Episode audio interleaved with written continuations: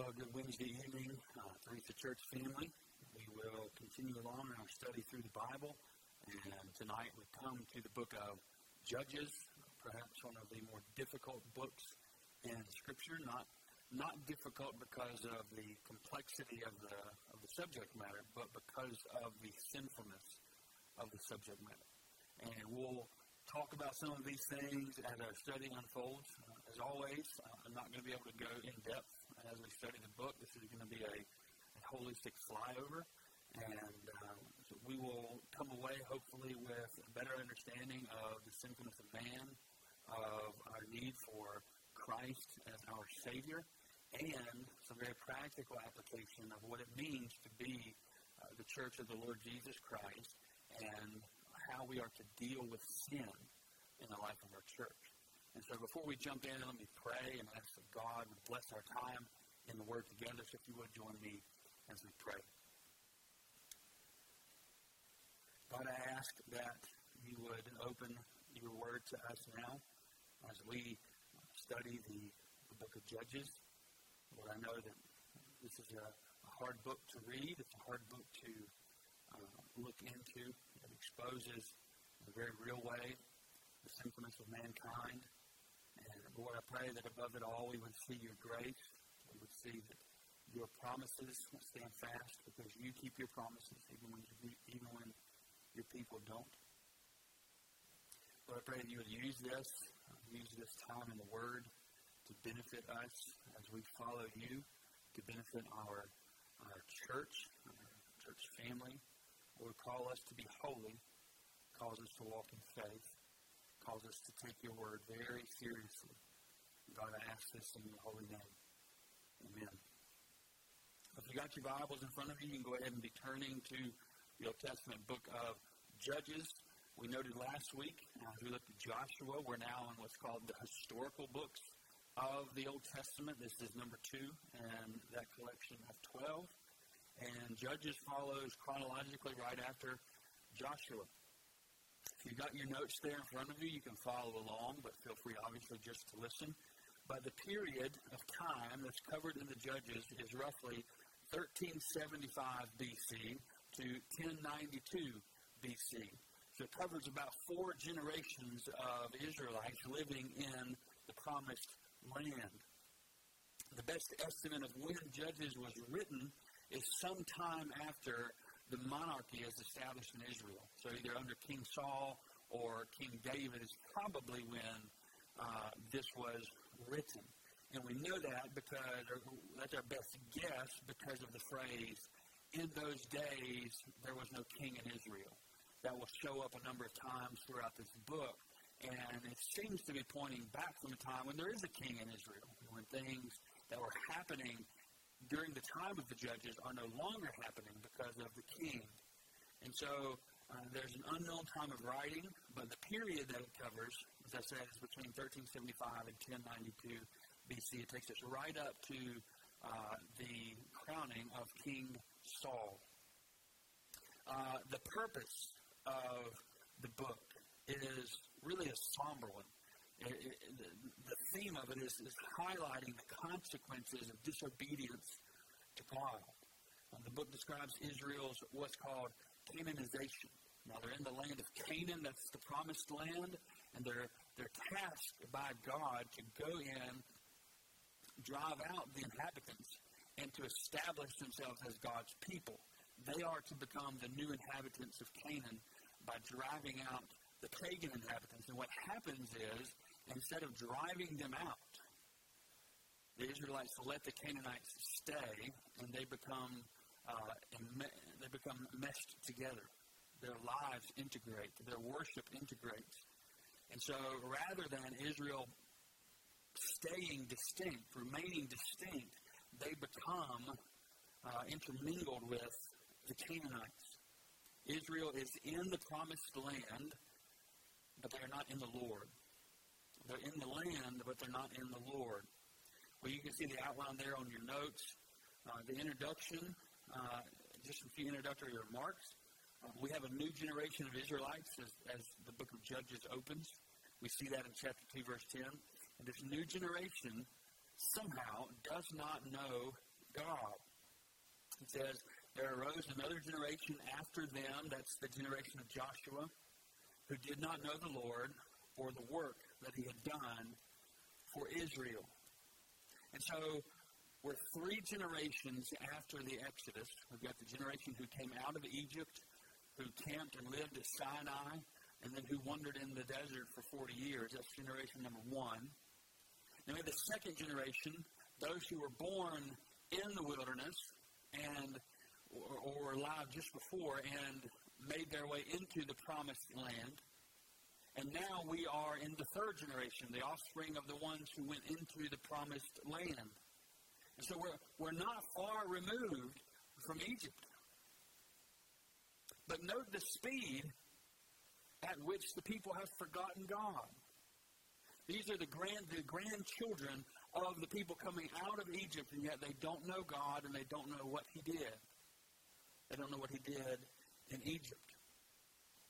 Well, two thirds of the promise made to Abraham has come to pass at this point. They've come to, to pass. Israel has a large population, which God promised Abraham that he would make him more numerous even than the night sky, the stars in the night sky. And Israel now inhabits the promised land, which God promised to Abraham as well, that they would inhabit the promised land. But the third component remains in question. And the third component is that Israel would be a blessing to all the nations. And so the question is will Israel bless all the nations? And as we have seen in our study in Exodus and Leviticus and Numbers and Deuteronomy, they will bless the nation through holiness. God calls them to be holy so that the other nations would see the distinctiveness of Israel and the holiness of Israel's God. And so, in order to bless the nations, the people had to walk in obedience. But the book of Judges absolutely crushes any hope that this people will bless the nations. It dashes any hope that such a blessing will follow soon after Joshua. The book highlights the sinfulness of God's chosen people. Instead of being distinct from the nations, which was their task, which was the purpose of the law, instead of being distinct, they actually become like the nations. They respond to God's grace with sin. One other thing the book highlights is the need for godly, qualified leadership. It also highlights the consequences that follow when sinful leadership is in place or no leadership at all. When godly leadership is in place, people flourish. People are, are, are taught and led to know God and to live in obedience. But when sinful leadership is in place, or no leadership is in place, people perish. Well, before we get into the actual study itself, I want to go over a few definitions. Uh, when you talk about sin, the book is full of sin. It's, it's a report of, of sorts on sin, on the sins of the people. Sin, as a word, means missing the mark. It's, it's, it's an archery term. It means I'm lining up for the bullseye. I'm drawing my bow, but I miss the mark. And sin biblically is missing the mark of God's holiness. And it doesn't matter if we miss by a millimeter or a mile, we've missed the mark. But pressing it further, the Bible talks about two different types of sins, two different categories of sins. And that first category is what we call sins of omission. Sins of omission. These are sins that fail to do what God demands. Not that I'm actively doing something that's sins of commission, which we'll talk about in just a second. But a sin of omission means that I don't do something that God says to do. Such as in the garden, we see Adam committing a sin of omission when he does not guard his wife against the lies of the serpent. But a second type of sin is sin of commission. That means I am actively committing a sin that God has for forbidden. We see this in chapter 2 of Judges, verse 11. It says, The people of Israel did what was evil in the sight of the Lord and served the Baals, which means they actively worshiped false gods. And so there are sins of omission, not doing what God says to do, and sins of commission, doing something that God has strictly forbidden to be done. Those things will come out. Both, both types of sins will be numerous in the book of Judges. But I've broken it down into three headings as we move through the book and look at the message of the book. And the first one is this that Israel needs a king. They need a king. They've come out of Egypt. God has formed them into a people. He's given them a law. He has equipped them with, with leaders, with Moses and then with, with Joshua. But now they don't have a leader. The book opens with this after the death of Joshua. So this is the generation following Joshua. But no leader arises in Israel. And so they are, for all intents and purposes, leaderless. And so the fact that they need a king becomes crystal clear. If you've got your notes, you'll notice that I've entitled the study Progressive Deterioration. Because that's really what the book is about. It's about the progressive deterioration of the nation of Israel. That's the story of the book of Judges. Israel was not a political nation by nature, they were a spiritual nation by nature. That's the way God had set it up. But throughout the book, the nation goes into this downward, downward spiral into spiritual apostasy, which means they reject God more and more and more. And we're not talking about some pagan nation. We're talking about the chosen people of God, the people who possessed the law, the people who had walked with God out of Egypt through uh, the Red Sea, that they had seen him descend on Mount Sinai. They had, they had received his provision in the wilderness. They had been at the Jordan as they crossed over into the promised land. Yet this nation, this nation was rejecting God. It's almost like a house fire, is how we can describe the book of Judges. When the book opens, we see a small spark. That's concerning. And yet, by the end of the book, 21 short chapters later, the whole house is aflame. It's a sad book. But the writer of Judges, as we read through it, as we study through it, the writer likely thinks that God's rule over Israel will come through a human king. The writer obviously is writing after the fact, and he's thinking there's a human king that's coming that's going to put all of these things in order, that's going to take all of the chaos in Judges and arrange it and bring order to it. He's saying that that thought, the thought of a king, follows prophecies that we find in Genesis 49 and Numbers 24. It also fits with the promise of Genesis 3, where God promises a deliverer who will come and crush the head of Satan. We also see this theme of a human king picked up in the books that follow Judges. That's the books of Ruth and then Samuel. In, in order, it would be uh, the books of Ruth and Samuel. Excuse me, got tongue tied there.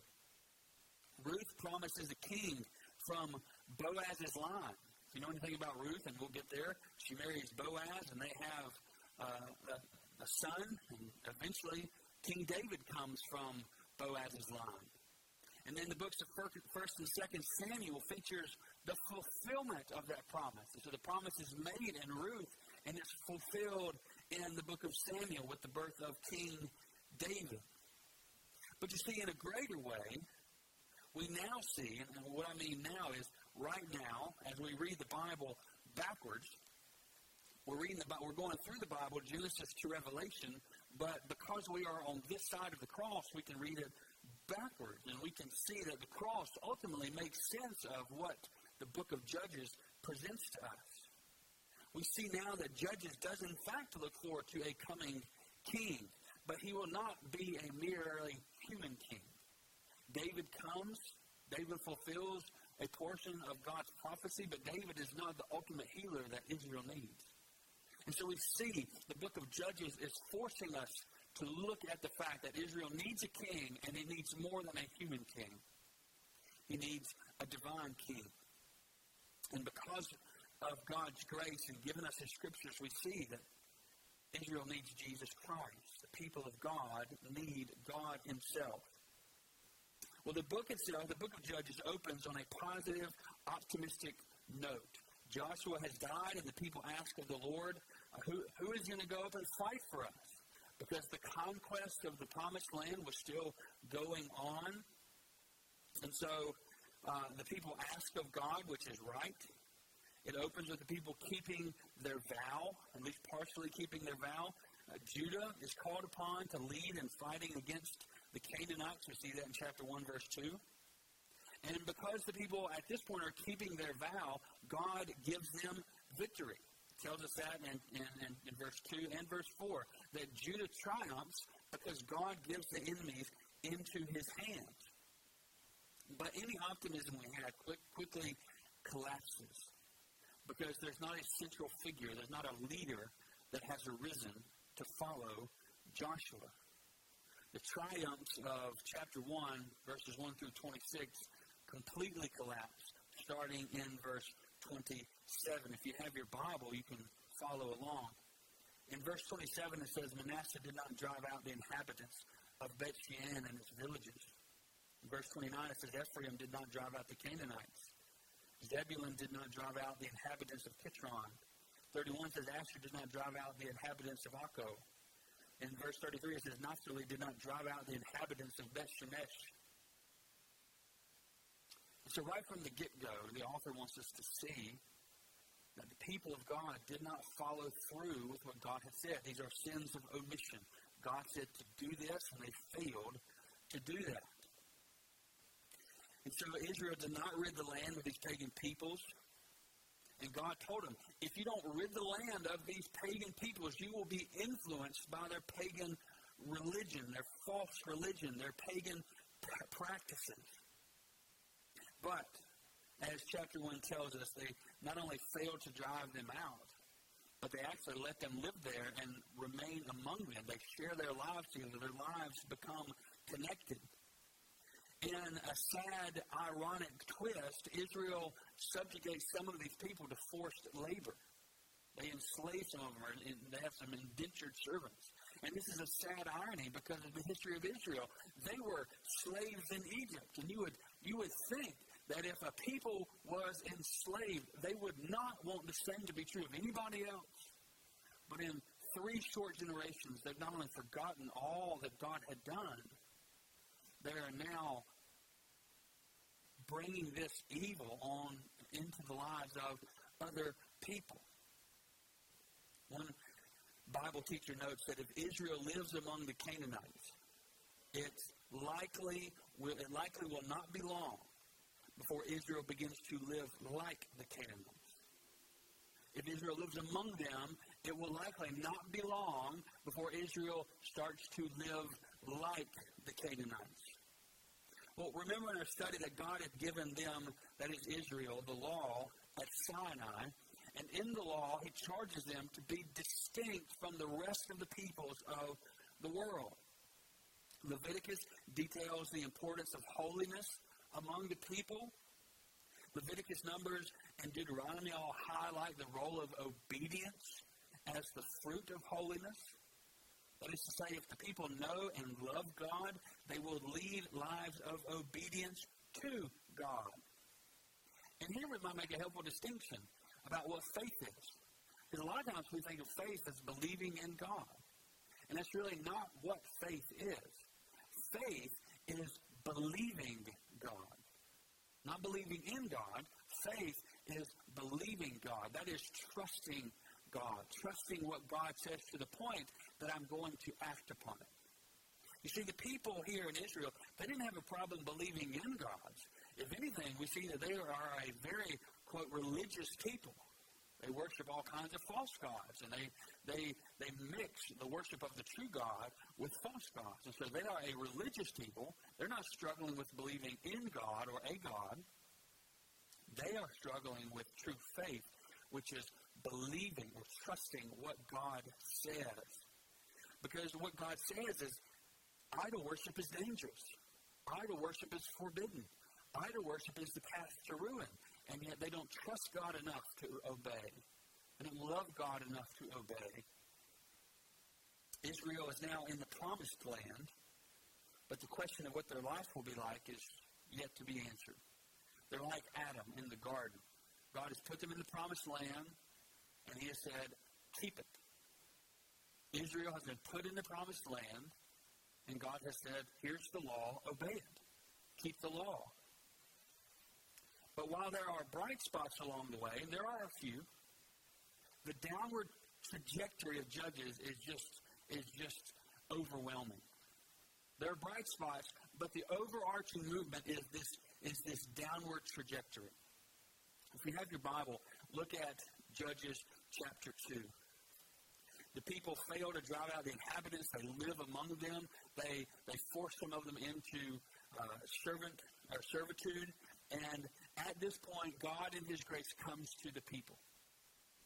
Judges chapter 2, verse 1, it says, Now the angel of the Lord went up from Gilgal to Bochim, and he said, I brought you up from Egypt and brought you into the land I swore to give to your fathers. I said, I will never break my covenant with you, and you shall make no covenant with the inhabitants of this land and you shall break down their altars. But you have not obeyed my voice. What is this you have done? So now I say, I will not drive them out before you, but they shall become thorns in your sides, and their gods shall be a snare to you. See, since the people had rejected God's word, God said, well, these false gods of the Canaanites will now become a snare. They'll become a danger. They will hold you down.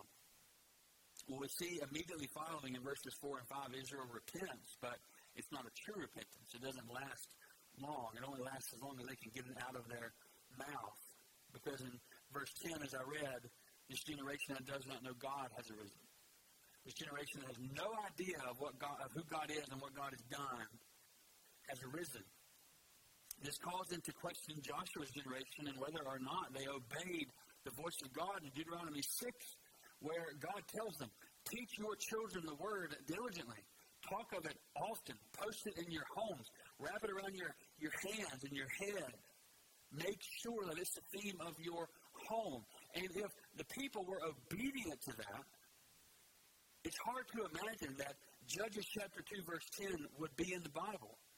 How is it that a generation of people could arise and not know anything about God if the previous generation had failed to tell them?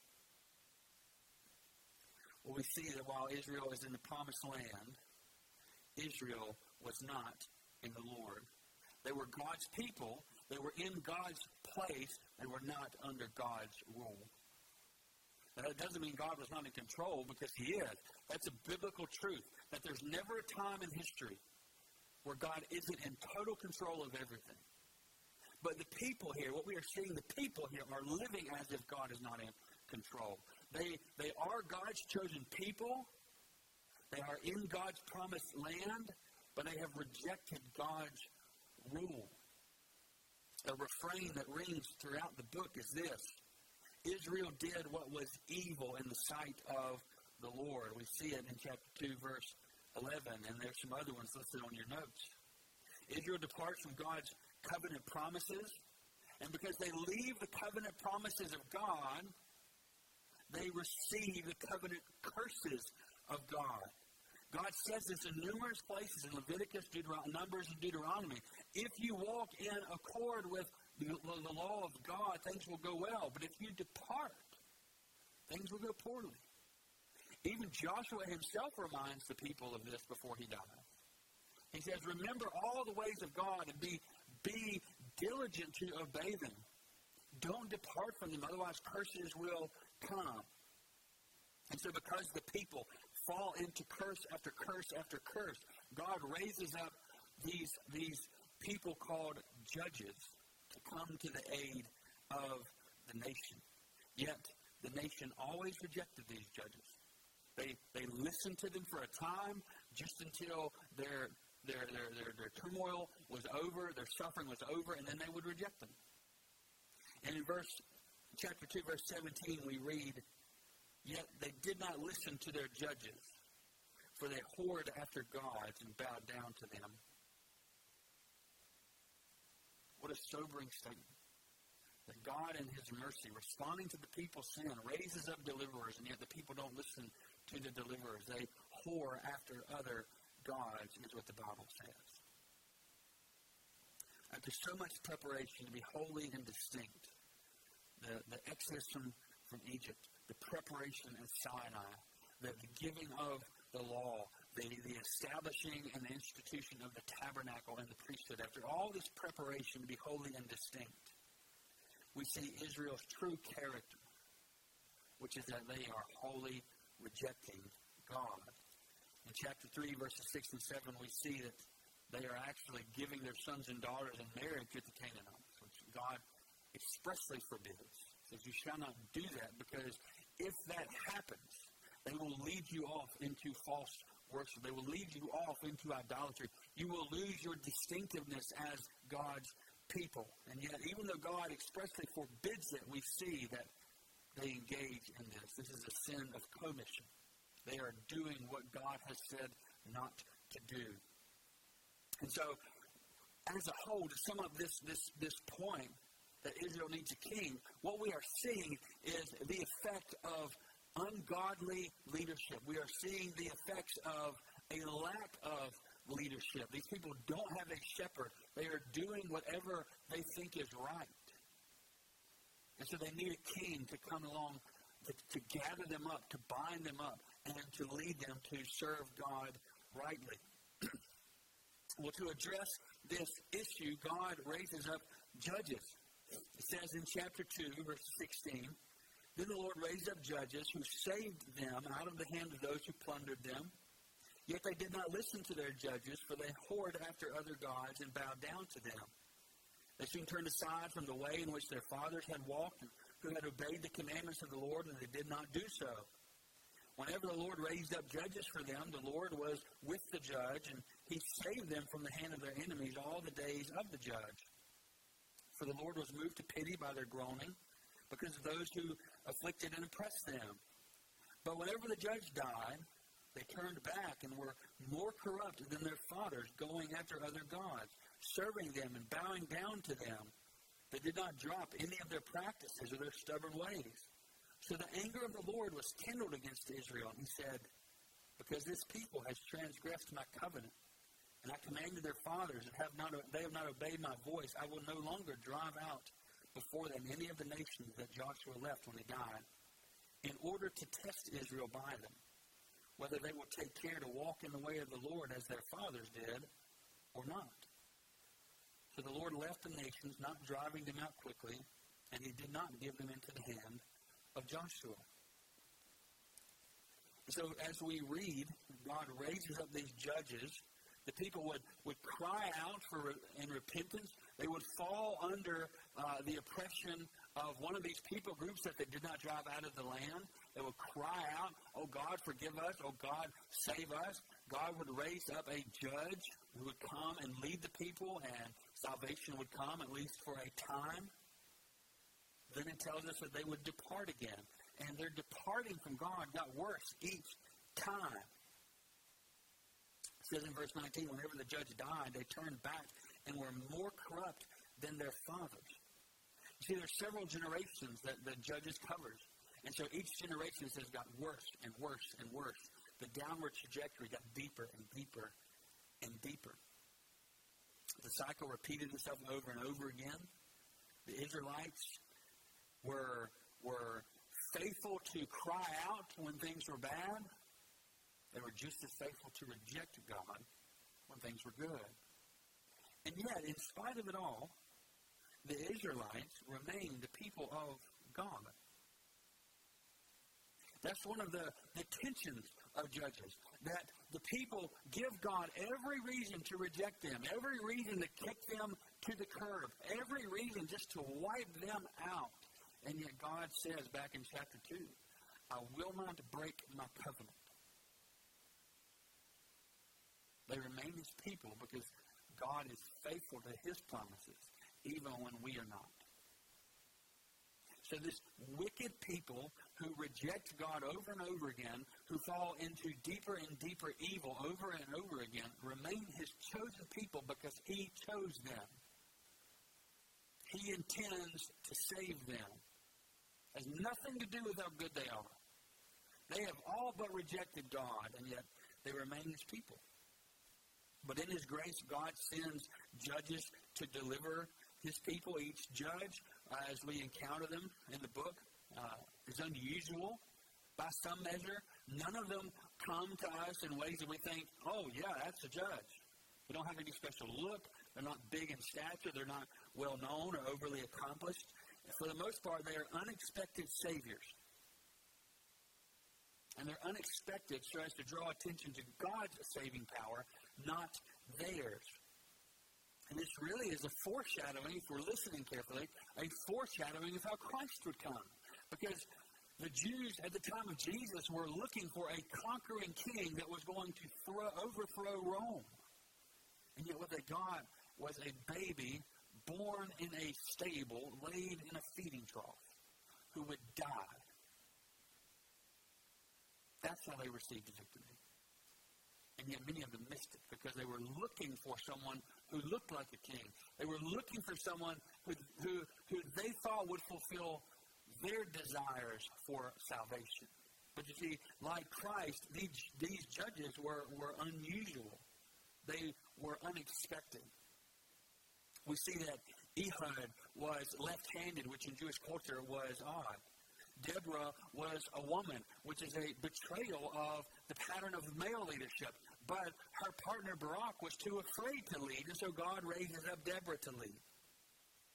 You see, God was overturning expectations in how he raised up and utilized his judges. So much so that people did not even see them coming. And the reason for this was so that the focus of the judges was entirely on the work of God, not on the work of any individual judge. Now, we need to understand that the way the Bible uses the word judges is not the way we hear the word judges. These are not judicial people who rule on court cases. These were leaders. They, they were more like governors, if you will. There are 12 judges in the book, one false judge. In, in chapters 3 through 16 is where we find them. Uh, you can see them listed there on your notes. There are two categories of judges major judges and minor judges. And the distinction between major and minor is just how much room the book gives them. Uh, there are a few judges that only get one or two verses, that God raised them up and the people followed. But then there are other major judges that the book gives a lot of attention to, such as Gideon or Jephthah, or probably the most well known judge is Samson. But you see, as the story goes on, it becomes apparent that, that despite the victories won by the judges, they are still weak, they are still fallible, they still fail. You see, Barak, who was with Deborah, is weak and fearful. Gideon, who won a great victory, is weak and fearful. The faults of the judges whom Yahweh has raised to deliver Israel indicate that Israel needs a king. They need a man who is after God's own heart. They need a man who is devoted totally to God. And as we study the book, there's a pattern that presents itself throughout the life and the ministry of these judges. We see it's, a, it's an eight uh, an eight step pattern that Israel does what's evil in the sight of the Lord, that the Lord's anger is provoked, and an enemy is sent to oppress Israel. Israel cries out to the Lord. The Lord hears their cry and sends a, a Savior. The Lord chooses and empowers the Savior by the work of the Holy Spirit. He's not looking around saying, well, who's naturally a Savior? He chooses and then empowers someone through the Holy Spirit. We see that the oppressors submit, and that ushers in a period of peace. Then we see that, that the judge dies, and then Israel returns to her sinful practices. And if we read the book, if you, and I encourage you, you know, as we do with, with each of these, read through these books. And what you will find is that not only were these judges flawed, some of them were incredibly flawed, wickedly flawed. As I said, Barak has paralyzing fear. Gideon fashions an idol for the people to worship. Jephthah sacrifices his own daughter. Samson gives into lust. Yet, in spite of these things, the New Testament speaks of a lot of these judges in a very heroic way. the New Testament speaks of these judges in a way that's positive, and it highlights the fact that despite their faults, they trusted God. That despite their faults, they were people of faith. And so we should remember them in that light. We should be honest about their faults and their failures. We should also see that they were people of faith. You see, the book of Judges looks forward to a future day when a king would arise. Surely, David is in view. When, when the writer is looking for the king who would come, a king after God's own heart, surely it was King David. And there's a portion of which that's true. David is the king that the people and judges need.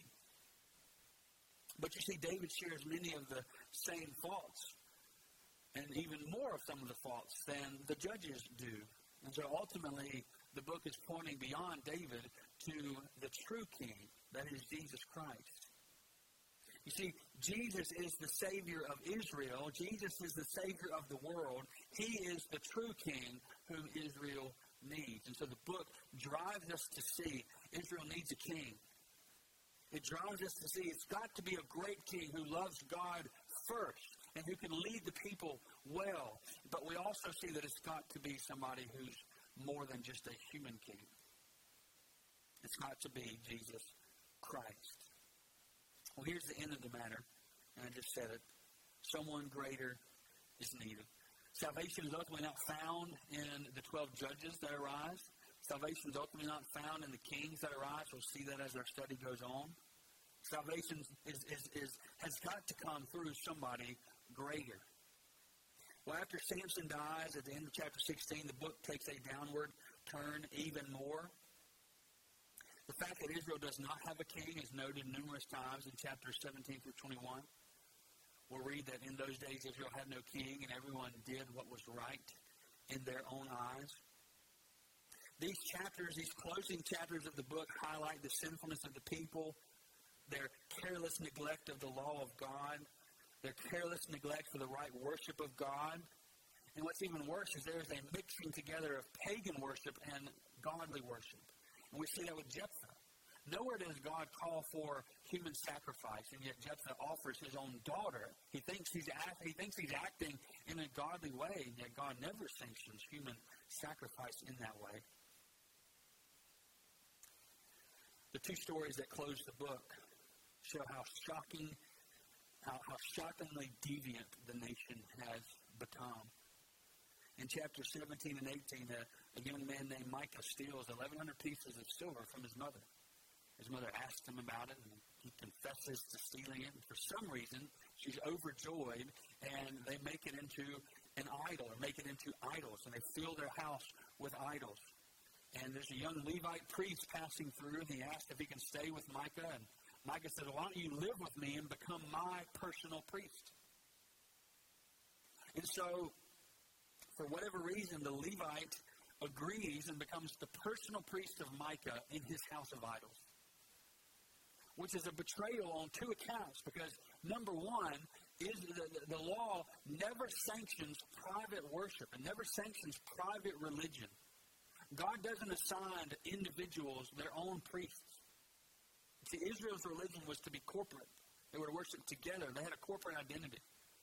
But even more so, this Levite priest who was to be a minister of God is now a minister in a house of idols. It's a deep betrayal. But along with this, the tribe of Dan comes in and takes Micah's idols. And they take Micah's idols down to Shiloh, where the tabernacle is, and they set up the idols in the house of God. So there's this mixing of pagan idolatry and worship of God being overseen by a Levite priest who is the great grandson of Moses himself. And so, what, what opens with this optimism of obedience at the beginning of Judges, we find ourselves at the bottom of an abyss where sin abounds, where unthinkable sin abounds.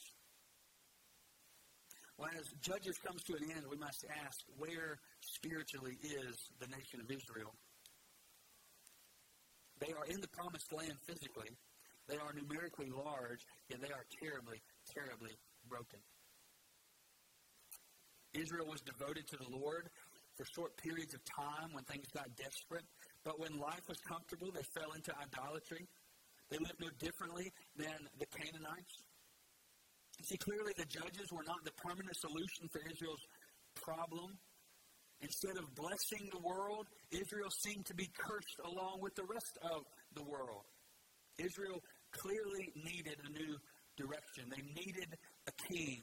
They needed to be devoted to Yahweh in the land that He had given them. They needed to live under Yahweh's rule in order to be a blessing to the rest of the world.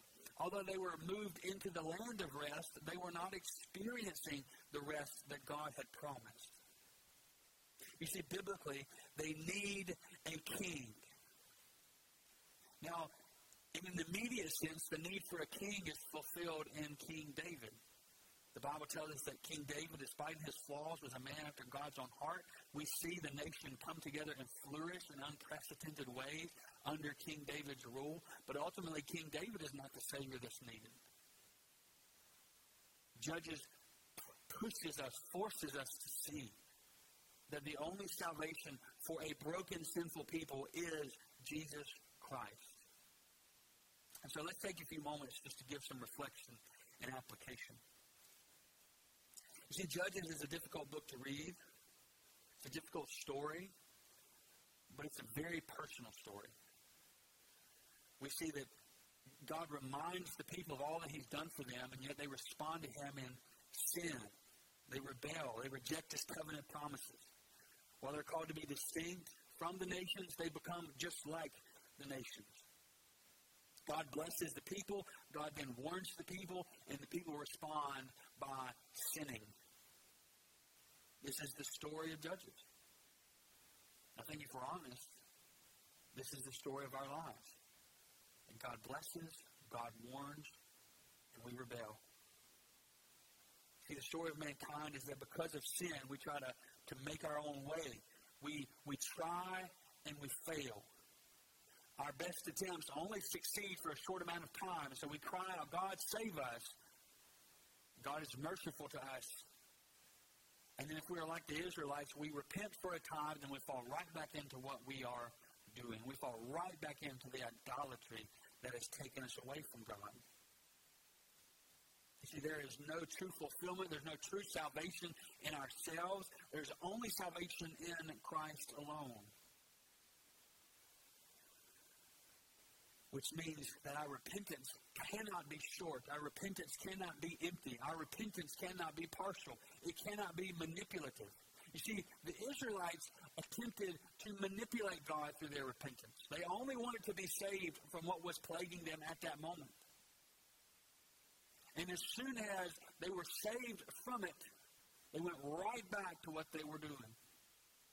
So they showed that their repentance wasn't true. Their repentance wasn't full because we see them repenting all throughout the book. It's never lasting. And that holds a lesson for you and I. It holds a lesson for the New Testament church. The lesson is that repentance is necessary because we are a sinful people. It is, it is necessary for salvation, that every individual come to realize that there is no salvation apart from Jesus Christ. I must repent of my sins. That means I recognize them, I turn away from them and practice them no more while I am actively moving towards Jesus Christ. But repentance is also necessary corporately. That we, as the people of God, live a life of repentance, knowing that God is faithful to respond with grace when we do repent. Listen to one pastor as he recalls God's faithfulness in the wake of his church's repentance. They, they went through a corporate period of repentance, and this is what he says. Says, Our congregation has certainly seen God's faithfulness. Yes, He has allowed us to face hard times. In the last 50 years, we have faced people leaving the area, and we have seen declining numbers. We have faced picketers outside the building and racial prejudice inside the building. We have been guilty of wanting entertainment instead of exposition, decisions for Christ instead of discipleship. We have had pastors who deceived us and divided us. We have had members who sinfully rebelled against God's word. And yet he says, through it all, God faithfully maintained a witness to himself among the people who remained, even while he allowed his witness to be extinguished in so many other churches. See, there's a stark lesson for the New Testament church in the book of Judges. We need to note that God cares about our corporate holiness. He cares about the kind of people we are and whether or not we are obedient to His Word. God cares about how we do church. While God never abandons his people nor his promises, we see that very clearly in Judges 2. God says, I'm, I'm, I'm not going to abandon my promises. We see that God does discipline his rebellious people. He never abandons his people, but he does discipline his rebellious people. When we when we fall into sin, when we neglect the word of the scriptures, when our religious lives and our behaviors do not match the commands of God and his word, when we stray from God and walk as hypocrites, we can expect that God will discipline us. Turning your Bibles to Hebrews chapter 12. In Hebrews chapter 12, we find a word on godly discipline. Hebrews chapter 12, picking up halfway through verse 5, he says, My son, do not regard lightly the discipline of the Lord, nor be wary when reproved by him, for the Lord disciplines the one he loves, chastises every son whom receives it. It is for discipline that you have to endure. God is treating you as sons. For what son is there whom his father does not discipline? You are left without discipline in which all have participated, then you are an illegitimate child and not a son. Besides this, we have had earthly fathers who disciplined us, and we respected them. Shall we not much more be subject to the Father of spirits and live? For they disciplined us for a short time, as it seemed best to them, but He disciplines us for our good, that we may share in His holiness. For the moment, all discipline seems painful rather than pleasant. But later, it yields the peaceful fruit of righteousness to those who have been trained by it. We need to note that God knows everything. He knows everything. He knows every facet of our lives. He knows our thoughts. He knows the, even, even the intentions of our heart, the things that we never let out. God knows we need to note that our personal holiness, my holiness, your holiness, our personal holiness is linked to the corporate holiness of our church. The way in which I follow and honor God in my life affects the life of this local church, and the same with you. You see, we don't sin in isolation. We think we do. We think we sin and get away with it. We think we sin and nobody knows, but that is not true our sin has a direct effect on the body of Christ in some way. And we need to hear very clearly from the Bible that God disciplines us when we sin. God disciplines His church because He loves His church. God disciplines us when we step outside of His Word. God disciplines bad leadership or bad leadership structures. God disciplines unrepentant sin both hidden sin and known sin. God disciplines sinful attitudes and behaviors. God disciplines factions that arise in the church that cause division. God disciplines hypocritical and false religion. God disciplines power struggles in the church that detract from Jesus' lordship. God disciplines us when we value our traditions over his mission. God disciplines us when we get lost in the culture and are not distinct from the culture. And we need to take note from Judges that sometimes the Lord's discipline is not as quick as we would like. We'd like it to be quick, like a spanking. It's done, it's over with, we can move on. But sometimes the Israelites suffered their punishment for as many as 40 years. If you go back and read under in chapters 3 through 16, the people suffer for various lengths of years. as the Lord brought oppressors in. Sometimes three, sometimes 16. Under Samson, they suffered 40 years. Is it any question why some churches go decades, even generations, without seeing fruit? Is it any question why some churches go long periods of time with no fruit, no life, no joy, no growth, no baptism? Because unfortunately, we're seeing churches that are more in love with themselves than they are with God. That they are more in love with doing things their way than they are in doing things God's way. And when that happens, brothers and sisters, they fall under the discipline of God because God loves His church. God desires that we walk in holiness according to His Word. But we must hear that final phrase in Hebrews 12. Because it says that the discipline of God yields the peaceful fruit of righteousness to those who have been trained by it. You see, God disciplines us so that we come to know Him more, so that we learn to walk in faithfulness more. And what we see is that His discipline is the path to faith and flourishing. You know why God confronts us in our sin? Why God disciplines us in our sin? Why God won't let us continue in our sin? Because that's the path of death. Even though in the moment we think it's life. God disciplines us so that we come to see Him rightly and know Him rightly and walk in the fullness of faith. The difficult thing is that sometimes we don't see it when we are in disobedience. Sometimes we don't see it when God is disciplining us. Sometimes we are too far gone that we don't understand that we have left the Word of God.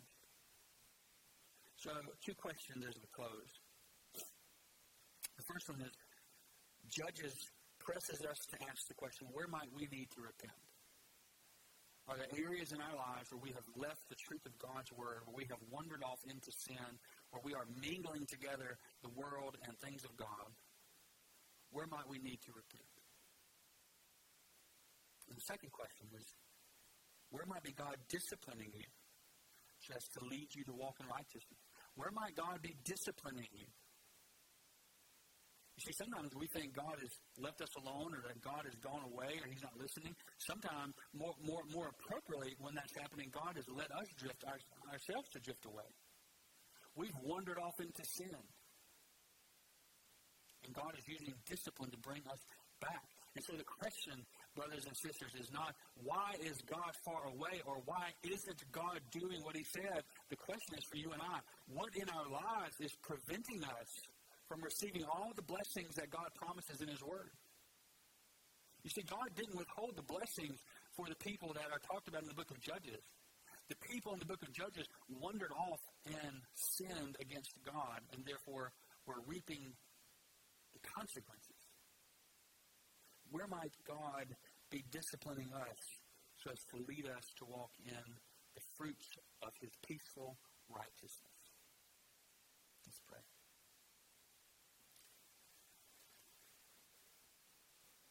Lord, we love you and we want to walk in the peaceful righteousness that comes through the gospel. We want to be a people who love you and who know you and who are obedient. We want to be a people who are distinct from the world because of the holiness that you grant us through Jesus Christ. Keep us unstained from the world. Empower us, O oh God, through the Holy Spirit to live faithful lives. Help us, O oh God, to evaluate ourselves, to see are there areas where I need to repent? Are there areas where you are disciplining us so that we walk more faithfully? Lord, remind us of the, the sweet words of Hebrews 12 that you discipline us because you love us. You discipline us for our own good. And Lord, as you discipline us, we come to love it. We come to see the benefit of it. So, Lord, we pray that you would use this word in our lives, our personal lives and our corporate lives as a church. And God, we pray all of this in your holy name. Amen.